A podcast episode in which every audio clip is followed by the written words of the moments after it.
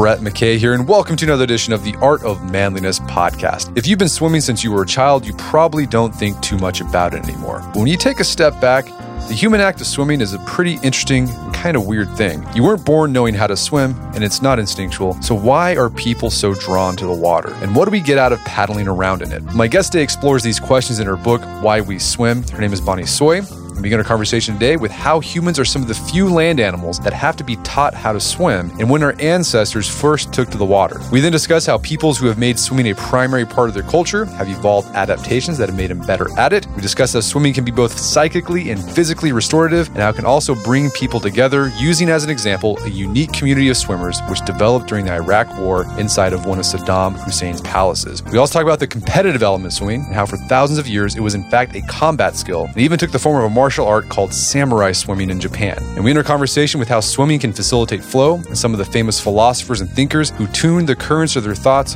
while gliding through the currents of water. After the show's over, you're going to want to go for a swim, but also make sure to check out our show notes, aom.is slash why we swim.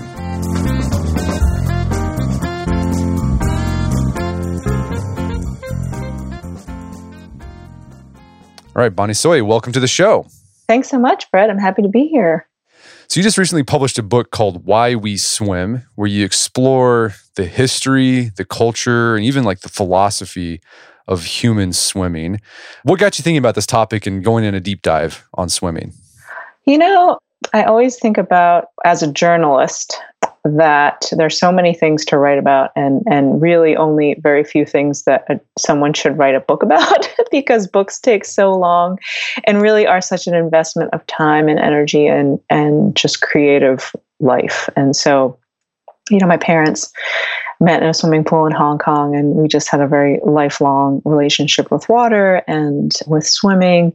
And it's something that's that had always been a part of my life, you know, through swim team, through lifeguarding, and just, eh, you know, swimming on my own after college and having it be, of course, exercise, but also over the years, then understanding that that role that swimming played in my life you know kept evolving. You know at first it was something that my parents you know made sure we we learned so that we would not drown. You know, it's just a basic survival thing. And then, you know, over the years, it has taken on all of these different, you know, resonances and, and, and meaning and, and a way of finding, you know, well being, competition, community, flow, all those things that I address in the book. And sort of that's how the book is structured. You know, the question is why we swim. And the way the book is organized is these five different ways of answering that question. Well, let's talk about let's go back to why we swim from like just a the very going all the way back to the end. It's when you think about it, it's kind of weird that humans swim because we're land we're land animals, right? Um, but like, do we know when humans started saying, "Hey, we can get in the water and move our arms and legs and not drown"? The funny thing about wake is that it disappears, so we don't really have you know, it's it's hard to pinpoint exactly when that happened for our species, obviously. And so where I approached it was from a sort of a little bit of an oblique angle by kind of looking for the earliest evidence of human swimming you know so it's not necessarily that that was when it happened because we've been clearly doing it for so much longer than any evidence that sort of has stuck around and and earliest evidence dates back to about 10,000 years, and it's these cave paintings and what's called the Cave of Swimmers in the Sahara. And I wanted to go to you know paleontologists to kind of see what what sort of archaeological evidence we have of animals and humans swimming and i ended up going to this pretty well-known dinosaur hunter named paul sereno and the funny thing with him is that he was a dinosaur hunter for most of his career, and then he stumbled upon this amazing trove of, I guess you would call it, two human civilizations that lived along the edge of this paleo lake system in the Sahara thousands of years ago. They are one of the most, like the biggest archaeological record of our sort of Neolithic time period of, of humans living by water. So the waters in this Paleolake system were pretty stable over thousands of years, and such that these two groups of people lived along its shores, fished, dived for shellfish, probably swam. And in fact, one of the most compelling burials that he f- discovered, his team discovered, was this, what they called a triple burial of the, this mother and two children, like with their hands intertwined. And so the speculation is that they drowned and then were posed in a burial after they died. All right. So swimming about 10,000 years ago, about we don't know for sure but it sounds like the reason why humans started swimming it was basically i mean they were going for shellfish there's basically food mean, that was the reason? Right so i mean it makes perfect sense it's you know we that they found new sources of food they found new lands to settle. I mean and, and to be clear that that that 10,000 year mark is just the earliest evidence we have it's just i mean our human swimming ability goes back much further than that we just don't have evidence of it and what's interesting, you highlight this too, is that most land animals have an instinctive swimming ability. Like elephant, I've seen elephants swim, right, or horses. Right. but humans don't have that instinctive ability. We have to to learn it. Like, do we have any idea? And it's not just humans; it's other other large primates, chimpanzees, gorillas. Exactly. Do we know why that mm-hmm. is? We don't really know why, but it is an interesting case to examine because when you see other animals you know, from birth, they have an instinctive ability to swim. You know, dogs, cats, they hate it, of course, but they can do it. even bats can swim. I mean, bats can swim really well. Uh, it's just, it, it, you know, you can look up, you can really fall into a, a, a YouTube hole finding animals and how they swim. So, yeah, humans and other large primates are higher order primates are unique in that we have to be taught how to swim. We have to learn, and and and most terrestrial mammals can swim from birth. Um, and you know, you can watch dogs and cats and all kinds of animals do do it. And it's strange that we are alone are pretty unique in that. And and so, along with that ability, we kind of you know pass on the stories of why it's important and and how to do it and all these different ways of you know storytelling that are so also unique to humans. Um, and it's really i think it's strange because we are so you know tied to the land but the water calls to us. And so we have to figure out how to conduct ourselves in it and how to survive in it and and also how to find you know joy and pleasure in swimming. I mean it's it's something that we kind of you see kids, you see babies even just playing in the water, and you know that it's something fun and, and it's something that we don't forget when we're older.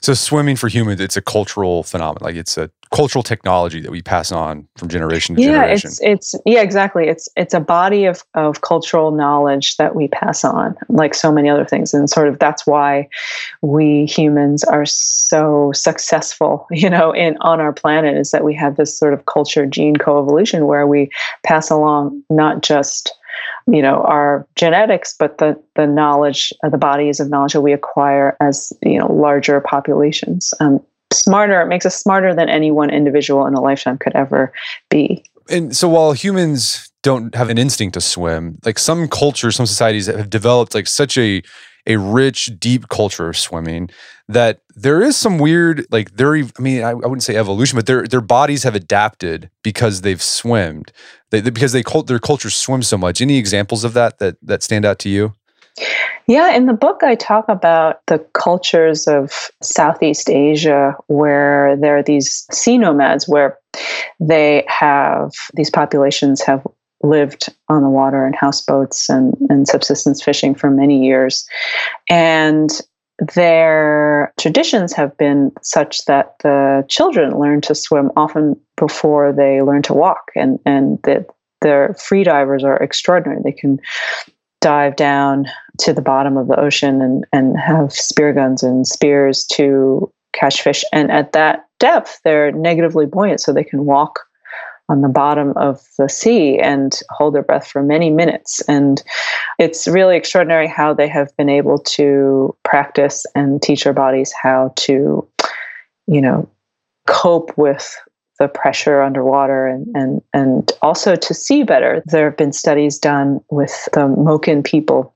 They're one of these, I guess, tribes of, of sea nomads where the kids have really excellent underwater vision. I mean, you and I, you know, are, haven't been trained in this way, and so our eyes, our vision is very blurry. tends to be most humans' vision underwater is pretty blurry, and yet with a few sort of uh, practice sessions underwater, um, focusing on patterns, you can you can actually train your eyes to see better underwater, and those are you know those are things that you can kind of teach yourself and train yourself how to do. At least on the the, the experiments they've done with kids. And then there are the other, um, you know, not ad- adaptations, but like sort of genetic changes that have happened with the Bajau people. Again, another sort of sea nomadic population in Southeast Asia, where their spleens have been shown to be, I think, as much as like 50% larger than a related group of sort of inland dwelling people. I think this is in Thailand, I want to say. And you know it's not it's not uh, acquired from diving. It's not it's that not that their bodies have been changing from diving. It's just that they've evolved to be better. Their spleens of course like when you when you dive underwater you're part of your mammalian dive reflex is that your spleen expels all these red blood cells around your body so that you have more oxygen and become more efficient at staying underwater for longer. And with the bajau it wasn't that it was only in people who who dove. It was that it was this entire population had this you know genetic this had evolved to to to be better free, free diving. So i find all of these you know both the adaptations and also the the evolution to be really amazing. And just you know these are just tiny snapshots of like what's really you know what can go on with our bodies underwater. All right so uh, we started swimming basically to survive, get food. If you live near the waters, cultures had to learn how to swim because drowning was a real danger. So they've had to create this culture of swimming. So that's one reason why we swim is survival. But there's also, as you said, you explore swimming through, or why we swim through other lenses. And one of them is just, I don't know, wellness would be one. I mean, there's something about water that we're drawn to. Like people, you you feel like you're relaxed, it's soothing. So like what what goes on? Like why is that? What goes on in our, our physiology and our psychology once we get in or around water? One of the amazing things that I just really loved about researching this book was finding out all of the ways that we our brains and bodies respond to water. So just for example, the sound of water, just like being around it, um, listening to it, like it it boosts our brain's alpha wave activity. You know, and that's that's the wavelength that's associated with calm and relaxation and creativity. And and when you immerse yourself there are all these changes also that happen and when you're swimming when you're swimming of course like you know you're you're increasing just like the blood circulation around your body and with cold water immersion that your dopamine levels go up and your metabolism speeds up and just all these really interesting changes that happen. And we feel we know sort of instinctively that we feel so wonderful when we're around water. We like we you know you, you could just you know point to evidence of why people always build houses on the beach. You know they love to walk by the water. They love to look at it. There's something about that that does you know it does something to our brains. It does something to our moods. We are wired to you know respond to these sort of set points in the environment. Is something that the science writer Florence Williams has written, and I love that phrase like that we are what you know that we're programmed to re- respond to like blue and green set points in the environment. You know, it's just like that we somehow know that water is beneficial to us like and, and then we want to get into it right and it's like you see all of the in the summer now it's you see everyone flocking to the beach and it's totally all the animals going to the watering hole you know it's like this it's not just for survival it's also something special beyond that. And in, in this section, what I love is you, you you find these stories of people who they found like that highlight the fact that water is restorative, that can you know mm-hmm. heal the body and the soul. Were there any ones that stood out to you in particular? Sure. Um, you know, in this in the well-being section of the book, the sort of anchor character there is Kim Chambers, and she is, for those of you who don't know, she's a pretty accomplished long-distance swimmer, and she was the first woman to swim from the Farallon Islands, 30 miles off the coast of San Francisco, to San Francisco. You know, that's like shark-infested waters, and she did that but she only started swimming, you know, several years before because she had had an accident and had almost lost her leg and was rehabbing her body and relearning how to walk and, and kind of started swimming as part of that rehab. And then discovered that she was just freakishly gifted at cold water, open water swimming, and, and endurance swimming, like long distance marathon swimming. And so she started to swim with the Dolphin Club in San Francisco, which is a pretty historic, you know, swimming and boating club here. And she noticed that there was more feeling in her leg, her damaged leg, and the nerves that kind of started to regenerate at a faster rate. And she was asking her doctor, she said, you know, is there, I mean, isn't there some like does it make sense if i have this theory you know that the cold water stimulates you know nerve growth or nerve regeneration. And so they said yeah that totally makes sense. And so i kind of like went to some scientists and said like what is this you know what is this theory? What is there any be- evidence for it? And they said absolutely you know it stimulates cold water immersion and and, and exercise stimulate increased circulation around the of your blood or, and oxygen around the body and can kind of reach possibly nerves that haven't you know haven't been getting as as much blood flow. And because you're when you're in cold water of course the blood is like goes from your extremities to your core to keep you warm and then when you have sort of warmed yourself up after the swim they kind of that redistribution of blood goes back to your extremities again. It's sort of like a boosting that circulation that really helped her she thinks and this the sort of science supports that that could be true. And then she you know had become this extraordinarily accomplished marathon swimmer and has a bunch of world records and has joined the Explorers Club. You know, she's a real, just having swimming be this thing that helped her to basically be reborn, you know, in a pretty, in a pretty significant way, changed her life. Yeah, the, the, point about cold water immersion, I think it's interesting that cultures around the world have kind of figured out that there's might be something to cold water immersion. They've developed rituals around. I mean, I guess in Russia, exactly. Yeah, yeah. in Russia, they, they cut out the thing like in the in the pond and they just like get into the water. I mean, like it's like right. a frozen. It's like thing. a shock to your system. Yeah. yeah. In Siberia. Yeah, exactly. It's like hunting lanes in the ice and go, going swimming, and that like makes you feel alive. and you know, you can imagine doing so. I mean, it's it's terrible. It feels horrible, but it's to to a lot of people, it feels fantastic, and it makes them feel like they are the most alive they've ever been. You know, it's sort of like this heightened, acute experience of you know, in a very sensory, every sensory aspect that you could possibly imagine. You know, your eyelashes getting frozen shut. But, you know, you don't have to go to that extreme to experience the kind of euphoria of of, you know, swimming in cold water. Yeah, and I mean, I think you know the story you just told. I think a lot of people have heard similar stories of individuals who they they had some sort of injury, or maybe they were an athlete, they were a runner or soccer player, and they had some a big injury where they couldn't do those things anymore. Mm-hmm. But then they discovered swimming because swimming is so low impact, mm-hmm. and it mm-hmm. changed their life. It helped them to rehabilitate, get stronger. Yeah, and and it and it makes a lot of sense when you think about how it's buoying. You know, you're not tr- you're not uh, beholden to the forces of gravity the way you are normally, and it just increases mobility, and you can move your body in, in a lot of different ways more so than you can on land. And it kind of opens you up to i think you know you're more flexible you can get stronger in, in sort of by working different parts of your body. And like you said, it's low impact. And people do it, you know, well into their 90s. I mean, it's something that you can do. It's one of those rare sports that you can do your whole life. And it, even though it's low impact, it's it can be high intensity. Like I'm not a swimmer, and but the times I get in the pool and I try to like you know I race my kid you know to one end, I'm winded. I'm like that wasn't very far. That was maybe 25 feet, and I'm out of breath yeah you're you are propelling yourself using your your upper body and you're you know you're kicking and it's just like it is a whole body exercise. I think that's part of the reason it feels so good. You're using your whole body. And um, you know it's it takes you out of your normal state of being you know i think that's also like a huge part of it.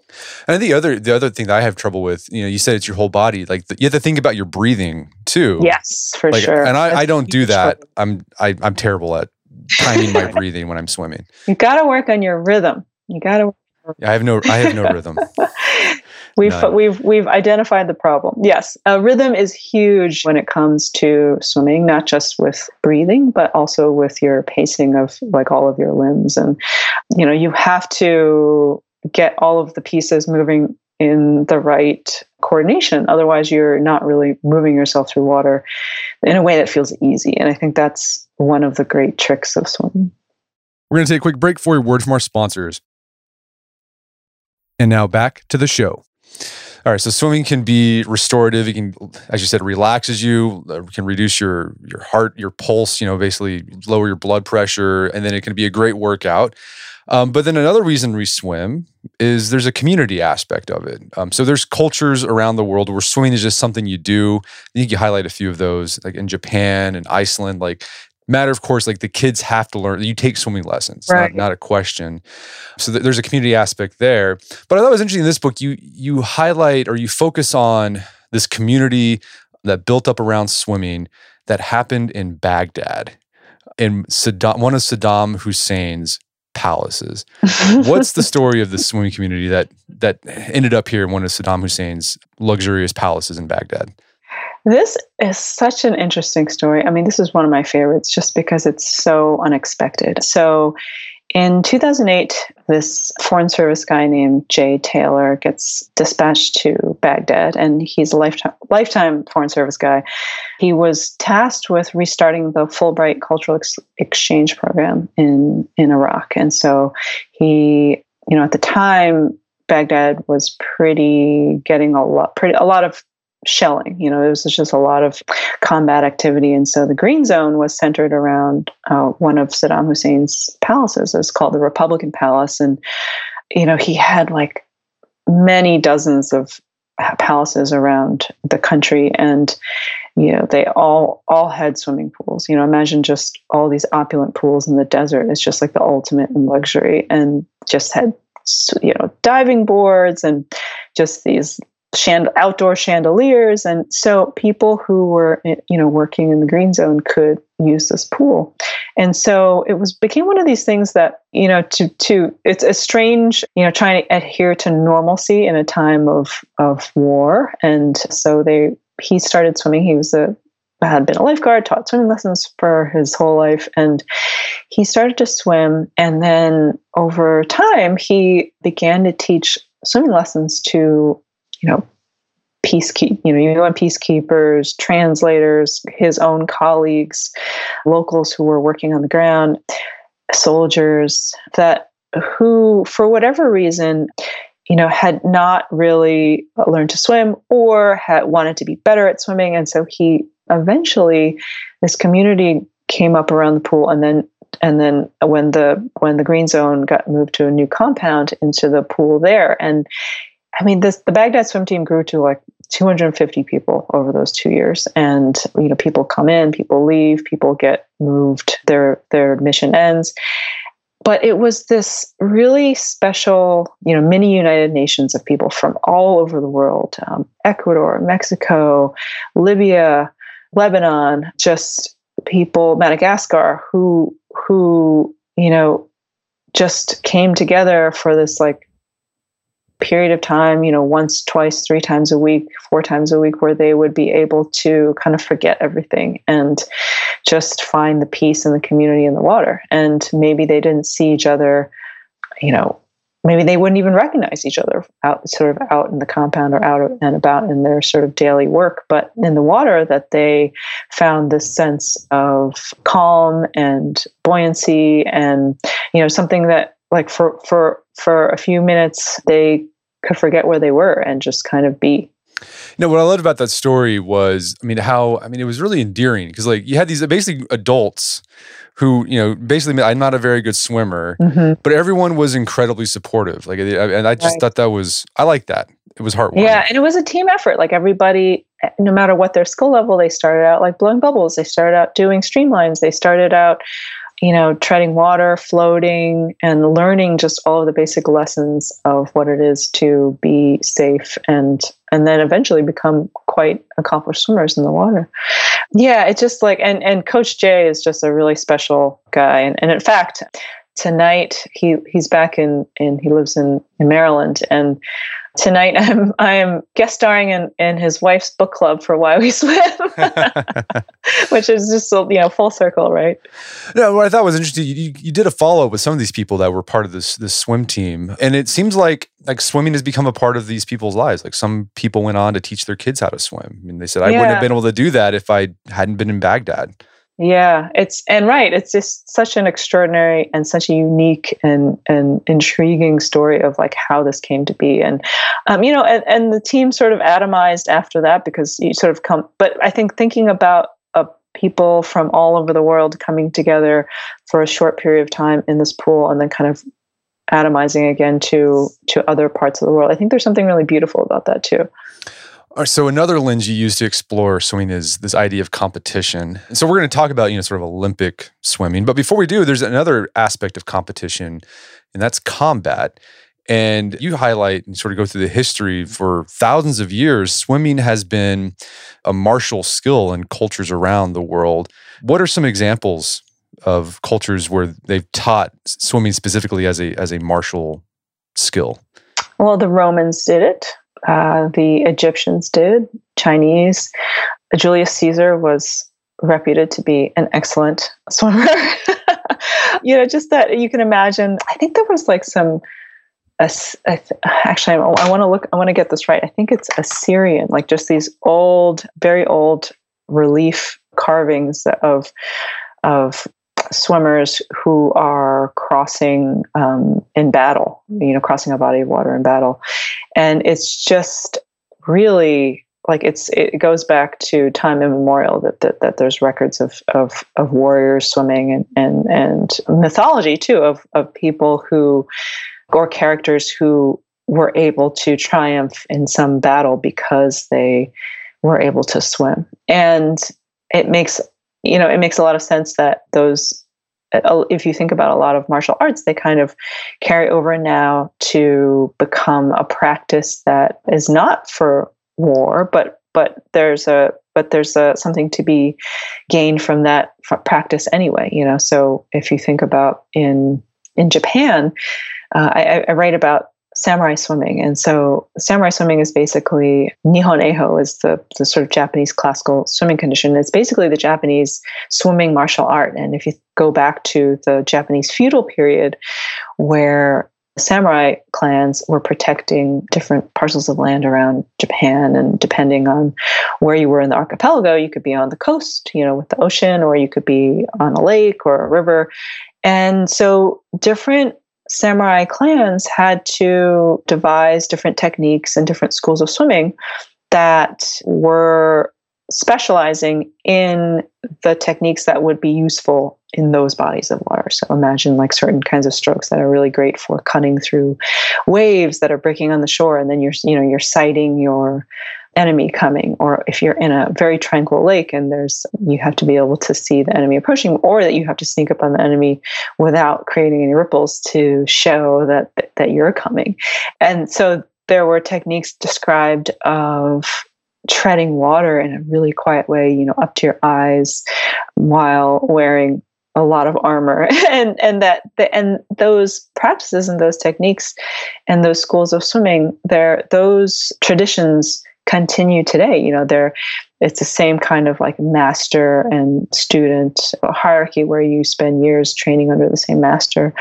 And there are different signs and like on, on a cap that you'd wear of you know what your sort of rank what ability what skill mastery you had accomplished over the years. And um, you would have like a mark or a stripe or something on your cap that would indicate how much you had mastered of the skills that were part of that school of swimming. And so actually in the olympics the tokyo olympics Olympics that were supposed to be held this summer, they were planning, Japan was planning on doing a demonstration of Nihon Eiho.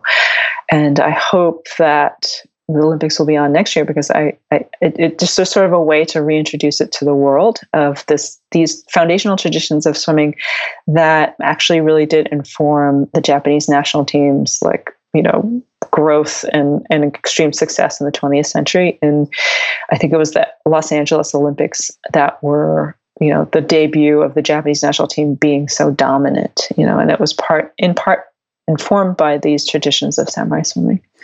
Yeah, I thought that was interesting about the samurai because I never heard of samurai swimming, and I thought it was interesting how it carried over. It went from like a, an actual martial art to sort of mm-hmm. a, a practice martial art. Then it carried over into competitive swimming. Yeah, exactly. Yeah, um, and and what is competition really? Like it's it's all of the urgency of battle and survival sort of subsumed into a race, right? It's all of that fight or flight energy and excitement without the threat, of course, of of life or death situation but that that's what we get from sports that's what we get from competition is is that thrill in a sort of self-contained uh, circumscribed way yeah, and speaking of competition you know talking about the olympics i mean one of my favorite events to watch when i do watch the summer olympics is is swimming because mm-hmm. it, what I love about it is that oftentimes the result of a race can be just like a hundredth of a millisecond. I mean, like the stakes are always incredibly close because I mean, just one little thing cannot your fingernail. Yeah, your fingernail. Yeah. um, I mean, so, I mean, what have you, what have you found with swimming that sort of heightens or you know can highlight the the promises and perils of of competition? I mean, I you know, it is funny that swimming when the Summer Olympics come around every four years is the most watched sport. I mean, people love it, and and the rest of the year, at least in the United States, they don't care. Yeah, no one it. cares. I don't know. It's strange to me um, that that is. I don't know what it is that's so why the Olympics specifically. Maybe it's just that these swimmers who they don't hear about or don't follow the rest of the sort of four years eh, outside of that four year cycle suddenly are together on the world stage and they're able to watch them, you know, turn through all of the strokes, you know, fly back breast free and just all the different permutations. And there's just this, you know, the way the Olympics are presented is very heroic. I, I mean, I, I think swimming is so beautiful to watch and maybe there is some aspect of that basic survival life and death thing that is lurking in people's the back of people's minds. I don't know. I mean it's interesting to kind of I, I would love to know what people who tune in only every four years to swimming have to say about it. Like why don't you if you love it you know if you love it watching it now what, what is it about it that you know draws you to it to more than any other sport you know it's interesting i'm i'm curious myself right well so you mentioned um, you know in high school when you were a young adult you were a competitive swimmer and then in the book you talk about how you you've, you've gotten back into it in right. middle age how has that changed your experience with swimming i you know i loved competing when i was a kid i it was you know, it was super fun. It was exciting. And it was, I really loved my strokes were breaststroke and the IM and backstroke. I was never a freestyler, but I kind of wanted to see what it would be like to start competing, you know, as like a 40 year old. So I joined master's team. And same same time, my six year old joined a swim team, and that's in the book. And it was like this weird moment of observing him, and it was like this reflection of myself, like when I was a kid, like joining the swim team for the first time, and then me doing it now. Was just it was strange. It was like, you know, what it, in many ways it felt the same. But also what i ended up realizing is that i love now just swimming practice with my friends. You know it's just it's really fun. And i have competed a few times with the team and my coach is always like on, on me to compete more. But i find that i don't actually want that. I don't need it. I don't uh, competition is not, doesn't have the same allure for me that it did when i was younger. And you know, I've talked about how the role of swimming in my life has changed over time. And now I, I really do feel like the community is such a huge part of it because I swim, you know, in normal pre pandemic days, I would swim four days a week. You know, I'd go surfing the other mornings and I would go regularly to these practices to, to, to swim alongside my friends. And I would have also the more sort of like post school like kid drop off thing and, and go to the pool and and work out on my own. But I, I would always see the same people you know it's just like that's your community that's your tribe. And there's something really comforting about it that routine that's sort of been imploded in this you know in this very extraordinary period that we're living through right now. But i have been fortunate in that I have been able to keep surfing. I've been able to swim in open water here in San Francisco Bay. And so it's like adjusting to a new normal, you know, and, and certainly we're going to be in this for a while. And so it's interesting how all of my swimming friends have adapted, you know, to try to figure out how to get what they need, you know, in this time. So it sounds like competitive swimming in middle age has brought you back to the community aspect of swimming. Yeah, for I sure. Think, I think yes, that's a good. I think that's interesting. He you, he started off competing like I'm going to destroy you to like oh no I just I want to be with these people. You're my friends. I yeah, like. I you're my friends. I like my friends. Yeah, exactly. Well, it's, I think some people don't realize there's there is like a, a there's a community aspect of competition that I think we often think of competition being as being divisive, but it's mm. also it can, it's a great way of bringing people together too. Yeah, you have a team, and and and even if you might have rivals on other teams, like that, you still have a camaraderie with those people. So uh, the, the final lens you use to look at swimming is this idea of flow, which is suiting because like, you know, water flows. But I love what you did. You highlight famous thinkers, philosophers, writers who swam because we have, we've on the podcast and on the website, we've highlighted, you know, famous thinkers, writers who were walkers, right? That they, mm, so mm-hmm. Kant and Nietzsche, Thoreau, but you also highlight, there was also scientists, thinkers, writers who instead of walking, they swam. Who, who are some of those guys? Well, a lot of people don't realize that Thoreau swam every morning when he was at Walden. So that was part of his his whole routine there of of being, you know, in the woods and and being one with the world and all that. Um, and he said he wrote that that was like one of the best things that he did. And so he swam in the pond. I love this question because it like there are all these secret swimmers who come out of the woodwork uh, writers. Yeah. you know oliver sacks was famously a swimmer a great swimmer and he swam great distances. And i love this there's a story i i love that he told in the new yorker once where he used to live well he lived in new york and and many many years ago he was swimming around City Island in the Bronx, and he saw that there was a house, like a cottage for sale. And so he got out of the water and was wearing his swim trunks. He goes in, he surprises the realtor, gets shown around the house, and then he leaves, gets back in the water, and he has just bought a house. it's just great. He just, you know, mid swim has somehow acquired a home. And, you know, he wrote very beautifully and poignantly of his relationship with water, you know, how he when he got in the water, he felt, you know, he was a stutterer, like he felt all of these things kind of slipping away. And he was just like this graceful endurance animal. Like he would talk about how his dad had like this whale like bulk and and you know, he was like a big guy. And then when he got in the water, he was just so graceful and uh, you know, elegant. Um, and I think a lot of people have that transformation. I think water can do that for you. Uh, other writers who are swimmers, Zadie Smith is a swimmer.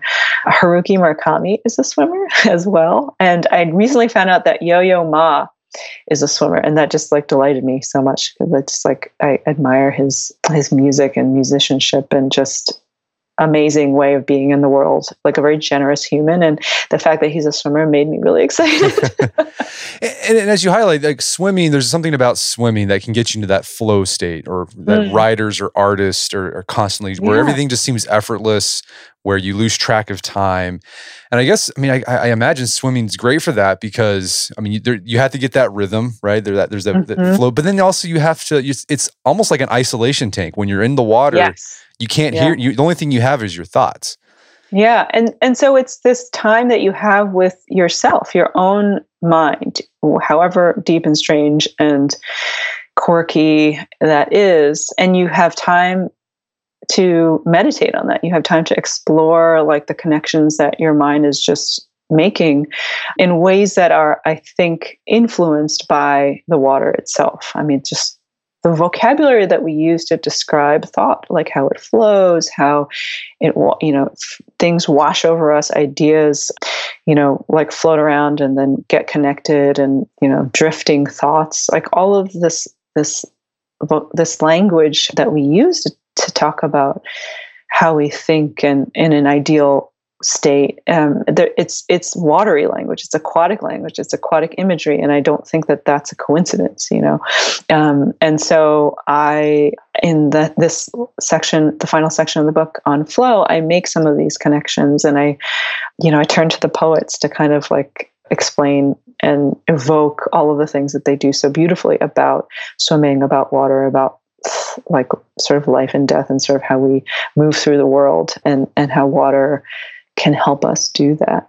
No, yeah, that water imagery within the mind. When you said that, made me think of Bruce Lee. You know that mm-hmm, idea of exactly. mind, mind, like water, right? Yeah. Oh my gosh, have you seen that um, the documentary? No, not no. We did a we did an interview about a Bruce Lee biography that came out last year, and we, we got into that. But what does the documentary talk about? It's called Like Water, um, and oh, okay. it's about uh, it's a ESPN thirty for thirty. It just came oh, out. I'll have to check that out. It's so great. Yeah, it's fantastic. And I thought about it because it was he talked so much about you know how water was a metaphor for all of these things in his life. And and he really was such a connector. And i think that you know i don't know what his experience with swimming was. That the documentary does not go into that but just how again the language of connection the language of merging and also about the philosophy of being like water. What does that what does that mean? Is really a terrific documentary film that i just loved watching. Did you write most of this book while you were swimming uh, that's your- a great question. I, I wrote the flow section, which is, you know, again, this la- final section of the book, which is quite different from the first four sections, which are much more reported, um, you know, character based w- about stories, right, about other people and sort of their amazing adventures and, and, history and all that. The final section is a little bit different because it kind of pulls all of these threads through uh, together, but but is more ideas oriented. And so I you know it's a different kind of thinking right? It's a different kind of writing. And so i spent a lot of time in the pool.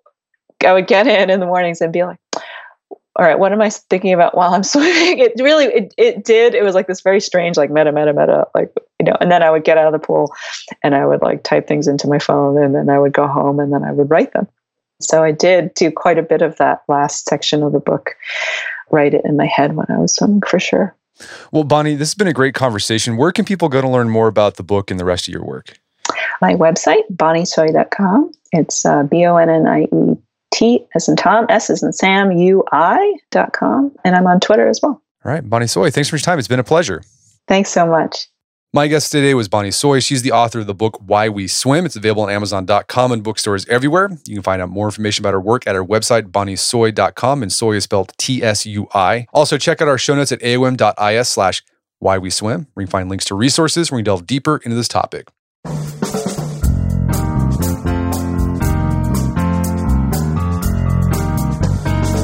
Well, that wraps up another edition of the AOM podcast. Check out our website at artofmanliness.com where you find our podcast archives, as well as thousands of articles we've written over the years. Got some articles about swimming on there, so check that out. And if you'd like to enjoy ad free episodes of the AOM podcast, you can do so on Stitcher Premium. Head over to StitcherPremium.com, sign up, use code manliness at checkout for a free month trial. Once you're signed up, download the Stitcher app on Android or iOS, and you can start enjoying ad free episodes of the AOM podcast. And if you haven't done so already, I'd appreciate if you take one minute to give us a review on Apple Podcasts or Stitcher. It helps out a lot. And if you've done that already, thank thank you. Please consider sharing the show with a friend or family member who you would think would get something out of it. As always, thank you for the continued support. Until next time, this is Brett McKay, reminding you not only to listen to the AOM podcast, but put what you've heard into action.